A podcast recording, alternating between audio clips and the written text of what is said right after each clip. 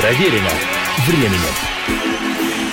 Приветствую всех, я Олег Челап. Это программа «Проверено временем. История одной песни». 26 января 1970-го вышел в свет пятый и последний студийный альбом самого успешного дуэта 60-х годов 20 -го века американских музыкантов Пола Саймона и Арта Гарфанкела. Название альбома «Bridge over Turbulent Water» – «Мост над бурными водами».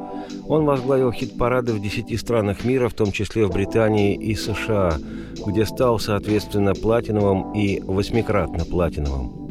Годом позже, в 1971-м, лонгплей этот завоевал 6 премий Грэмми, а в 2003 году был помещен на 51 место в списке 500 величайших альбомов всех времен по версии журнала Rolling Stone.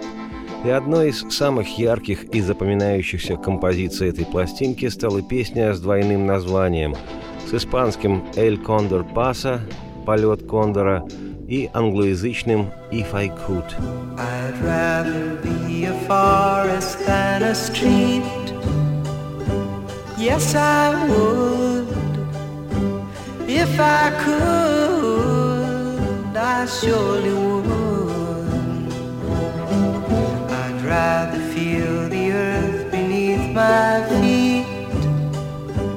Yes, I would. If I only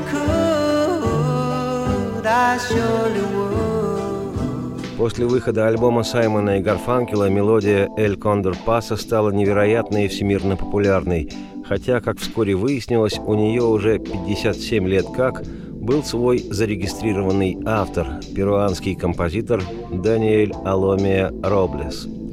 Об этом человеке, по сути, для истории культуры Латинской Америки бесценном, чуть подробнее и отдельно – Родившийся еще в XIX веке, в 1871 и проживший 71 год, его не стало в 1942 Даниэль Аломия Роблес, помимо своей композиторской деятельности, сегодня известен еще и, пожалуй, что в наибольшей степени, как музыковед и подвижник-собиратель фольклора.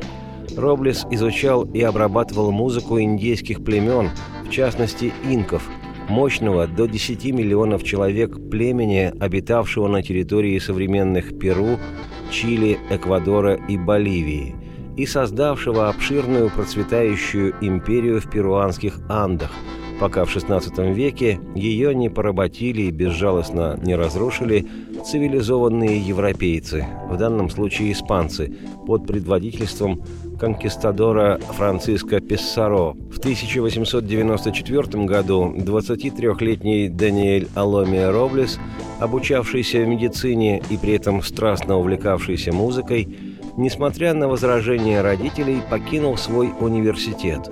Он решил посвятить жизнь искусству врачевания не посредством медицины, а с помощью культуры вообще и музыки в частности – для чего отправился по всей стране, тщательно собирая фолк, легенды и мифы, истории и музыку индейских племен.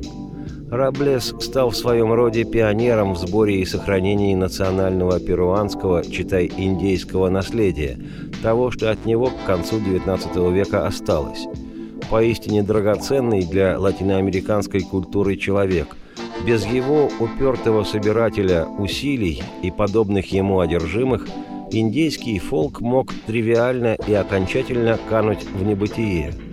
Как отмечено в летописях, всего по непролазным джунглям Амазонки и по заброшенным в горах селениям, по находящихся у черта на рогах деревням Перу, Боливии, Эквадора, Даниэль Аломия Роблес ходил-собирал этнос в течение 15 лет своей жизни.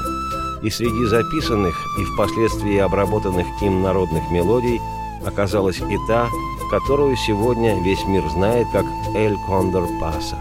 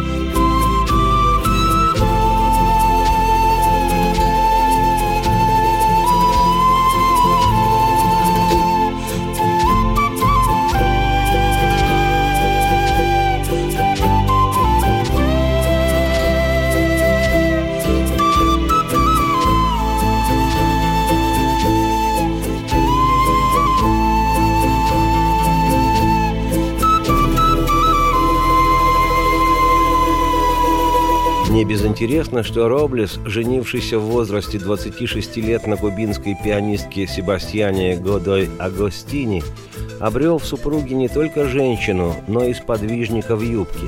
Жена поддерживала одержимость мужа в его путешествиях по Южной Америке, да еще и всячески способствовала тому, чтобы Роблес и сам создавал свои музыкальные произведения.